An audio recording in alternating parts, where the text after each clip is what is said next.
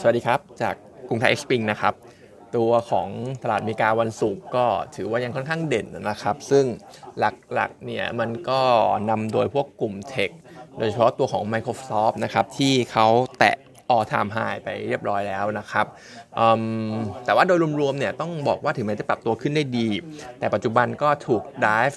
หรือยังมีความเสี่ยงเรื่องของบอลยิวอยู่นะครับ เพราะที่ผ่านมาาขึ้นไปได้ก็เพราะ bond yield แต่ว่าผมมองว่ามีโอกาสจะถูก take profit เพราะ bond yield เหมือนกันนะครับ เพราะว่าอาทิตย์ที่แล้วเองเนี่ยการประมูลพันธบัตรก็ยิวก็ปรับเพิ่มสูงขึ้น แล้วก็ล่าสุดวันเสาร์เองเนี่ย Moody's เขามีการ downgrade ตัว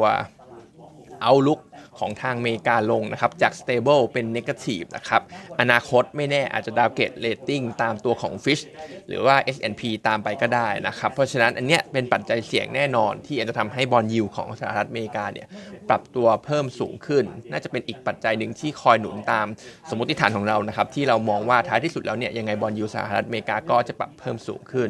ทีนี้เราย้อนกลับไปดูนิดนึงนะครับ เดือน 8 ที่ผ่านมา Fish Rating เนี่ยเขามีการดาวเกตตัวของอ่าอเมริกาเนี่ยจาก Triple A ลงไปเป็น A Double A บวกนะครับ ซึ่งตอนนั้นเนี่ยเกิดขึ้นในเดือน 8 มีการ pause ดอกเบี้ยของทางเฟดตั้งแต่เดือน 7 ซึ่งถ้าจำกันได้นับตั้งแต่นั้นมาเนี่ยดอกเบี้ยของอเมริกาก็ bond yield ของอเมริกาเนี่ยมันก็ทยอยปรับตัวขึ้นเรื่อยๆนะครับอาจจะเป็นเรื่องของการ catch up ตัวของ Fed Funds Rate ด้วยก็อาจจะเป็นเรื่องของการ downgrade ตรงนี้ด้วย เพราะฉะนั้นเองเนี่ย การ downgrade ของ Moody ในส่วนของ Outlook เนี่ยและอนาคตอาจจะมีตามมาเรื่องของ rating เนี่ยก็ต้องบอกว่าเป็นความเสี่ยงใหญ่อันหนึ่งที่อาจจะเห็น bond yield ปรับตัวขึ้นต่อ แล้วก็จะกดดันตัวของ equity นะครับ เพราะฉะนั้นแล้วก็มองว่าจังหวะตรงนี้จังหวะ S&P อะไรพวกเนี้ยก็อาจจะมีความสุ่มเสี่ยงจะถูกแรงเทขายมากกว่าจะไปต่อนะครับอื่นๆในอาทิตย์นี้เนี่ยก็อาจจะมีเรื่องของตัวเลข core CPI ที่จะออกมาในคืนวัน อังคารนี้นะครับก็ตามดูกันอีกทีหนึ่งครับก็เป็นตัวเลขสำคัญตัวหนึ่ง แล้วก็ถ้าไปดูตัวของเซอร์เวย์ยูมิชิแกนเองเนี่ยตอนนี้ความคาดหวังเงินเฟ้อก็ยังปรับตัวเพิ่มขึ้นอยู่นะครับตรงนี้อาจจะสะท้อนภาพความเสี่ยงเรื่องของเงินเฟ้อตามมาด้วยเช่นกัน เพราะว่าก่อนหน้าเนี้ก่อนหน้าที่เราจะเห็นตัวเลขพวก CPI ลงลงเนี่ยไอตัวเลขความคาดหวังเนี่ยมันก็จะลงมาก่อน ตอนนี้มันขึ้นมาก่อนแล้ว เราก็ต้องตามไปลุ้นกันอีกทีหนึ่งว่าวันอังคารนี้จะเป็นยังไงนะครับ อื่นๆในบ้านเราเองเนี่ยฝรั่งก็ยังขายอยู่ 2,003นะครับ ซึ่งก็อาจจะยังมีแนวโน้มขายต่อเนื่องนะครับ เพราะอย่างที่บอกไปเมื่อกี้นี้ว่าบอลยูเมกามันก็ยังมีโอกาสปรับตัวขึ้นอยู่ แล้วก็เหมือนล่าสุดเองเนี่ย เมื่อตัวเลขวันศุกร์ก็จะเห็นว่าตลาดหุ้น ตลาดฟิวเจอร์ รวมถึงตลาดบอลเนี่ยฝรั่งเป็นเน็ตเซลทั้ง 3 ตลาดเลยนะครับ ซึ่งเหตุการณ์ประมาณนี้มันก็เคยเกิดขึ้นตอนที่ดัชนีเราลงไปสักประมาณ 1370 ก็คือโลเดิมตอนนั้นนะครับเพราะฉะนั้นก็ต้องบอกว่าก็ต้องต่อราคานิดนึงแหละสำหรับการที่จะ buy on dip ในตลาดหุ้นบ้านเรานะครับตัวของ s i g i s เองเนี่ยก็ยังมองที่แนวรับเดิมนะครับก็คือประมาณ 1370 ตรงนั้นเนี่ยไอตัว e a r n i n g yield gap จะอยู่สักประมาณ 4.12%หรืออยู่สักประมาณบวก 2 standard SD นะครับ เพราะฉะนั้นก็เป็นจุดที่ดีในการในการเบ t บอททอมอีกรอบหนึ่งนะครับ ส่วนอื่นๆก็อาจจะเป็นเรื่องของ digital wallet นะครับก็เรื่องนี้มันก็ digital wallet เนี่ยยังค่อนข้างไม่แน่นอนนะครับ เพราะว่าถึงแม้ว่าจะมีรายละเอียดออกมาแล้ว แต่ว่าก็ต้องไปขอเรื่องของต่อศาลเรื่องของพรบเงินกู้อยู่นะครับ เพราะฉะนั้นผมก็ยังตีเรื่องนี้เป็น 50-50 อยู่ ทีนี้ สิ่งที่ผมมองว่ามันแน่นอนกว่าเนี่ยก็คือเรื่องของ e-Refund หรือว่าที่เรารู้จักกันว่าช็อปดีมีคืนเนี่ยที่มีทุกปีในช่วงของต้นปีนะครับ เพราะฉะนั้นเนี่ยผมคิดว่าไอตัวช็อปดีมีคืนเนี่ยน่าจะ implement ได้ง่ายกว่า ก็เลยมองว่ากลุ่มที่จะได้ประโยชน์จริงๆเนี่ยที่ไม่ไม่ต้องลุ้นอะไรมากเนี่ยก็คงเป็น commerce แหละ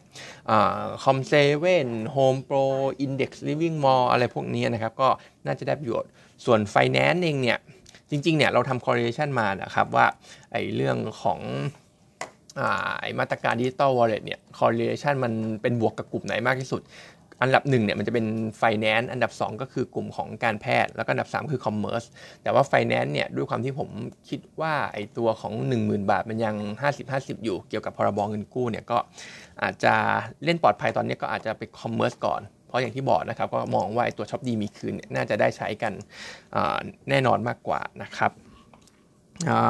ส่วนอื่นๆข่าวบ้านเราก็เมื่ออาทิตย์ที่แล้วก็จะมีเรื่องของเฟสโกเฟสโกนะครับที่เขาบอกว่าดรกอบศักดิ์เนี่ยประธานของเฟสโกเนี่ยเขาพยายามที่จะคุยพยายามที่จะผลักดันเอา LTF กลับมานะครับหรือแม้กระทั่งก็อาจจะมีตัวของ s s f เนี่ยมันจะหมดอายุปีหน้าแล้ว เขาอยากจะปรับเปลี่ยนเงื่อนไขอะไรพวกนี้นะครับ ในการที่อาจจะถือครองน้อยลง ไม่ต้องถือตามวันเป๊ะในรอบ 360 วันนะครับ นับเป็นปีปฏิทินอะไรก็ว่าไปนะครับ เพราะฉะนั้นอันนี้ก็อาจจะเป็นหนึ่งเรื่องบวก ถ้าได้ LTF กลับมาจริงๆ เนี่ย ก็อาจจะมีเม็ดเงินของคนไทยเราเนี่ยแหละ ช่วยหนุนตลาดหุ้นได้นะครับ ส่วน paper ของเราวันนี้นะครับ เป็นหุ้น เล็กตัวหนึ่งนะครับก็สามารถ Aviation Solution นะครับชื่อย่อ SAV ก็จะเป็น holding แล้วก็เป็นบริษัทลูกของบริษัทสามารถของของของของหุ้นสามารถเขานะครับก็ SAV ตัวเนี้ยทำเขาทำ holding นะครับก็ลงทุนในบริษัทที่ชื่อว่า Cambodia Air Traffic ก็คือบริษัทที่จัดการเรื่องของการบินในประเทศกัมพูชา แล้วก็เหมือนจะเป็นผู้ที่ได้รับสัมปทานแต่เพียงผู้เดียวด้วยไอ้เรียกสั้นๆบริษัทนี้ว่า CAT แล้วกันนะครับ ซึ่ง ไอตัว CAT เนี่ยรายได้หลักก็มาจากเรื่องของจำนวนเที่ยวบินที่บินขึ้นลงสนามบินบ้านเขาก็คือ ปัจจุบันก็จะมีใหญ่ ๆ ก็คือไอตัวของพนมเปญกับเสียมเรียบนะครับรายได้นี้หนึ่งทาง แล้วก็อีกทางหนึ่งเนี่ยก็คือรายได้ของเครื่องบินที่บินผ่านน่านฟ้ากัมพูชา อันนี้คือทางที่2นะครับเพราะฉะนั้นมันก็อาจจะเกี่ยวข้องโดยตรงกับจำนวนของพวก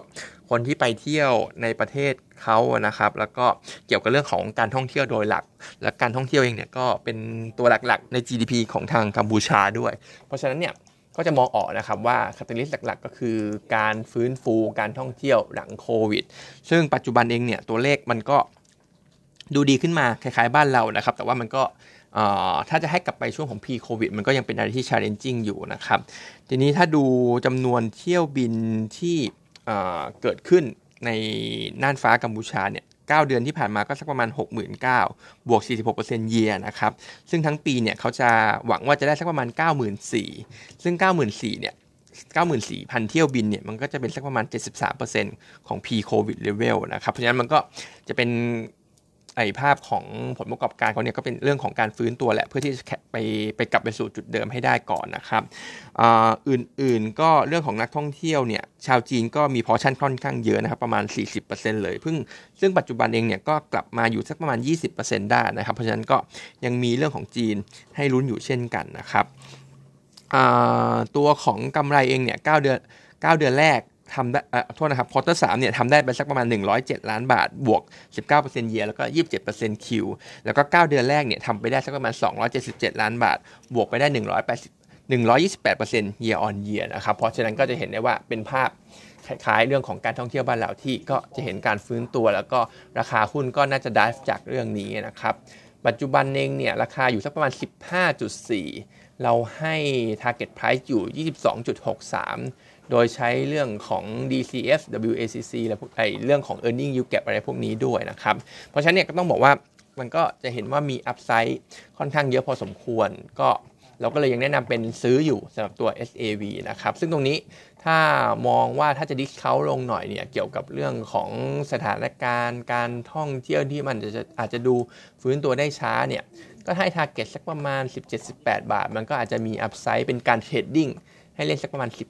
15%อะไรอย่างเงี้ยนะครับ เพราะฉะนั้นก็แนะนำเป็นซื้อแหละสำหรับ SAV นะครับ วันนี้ก็มีเท่านี้นะครับ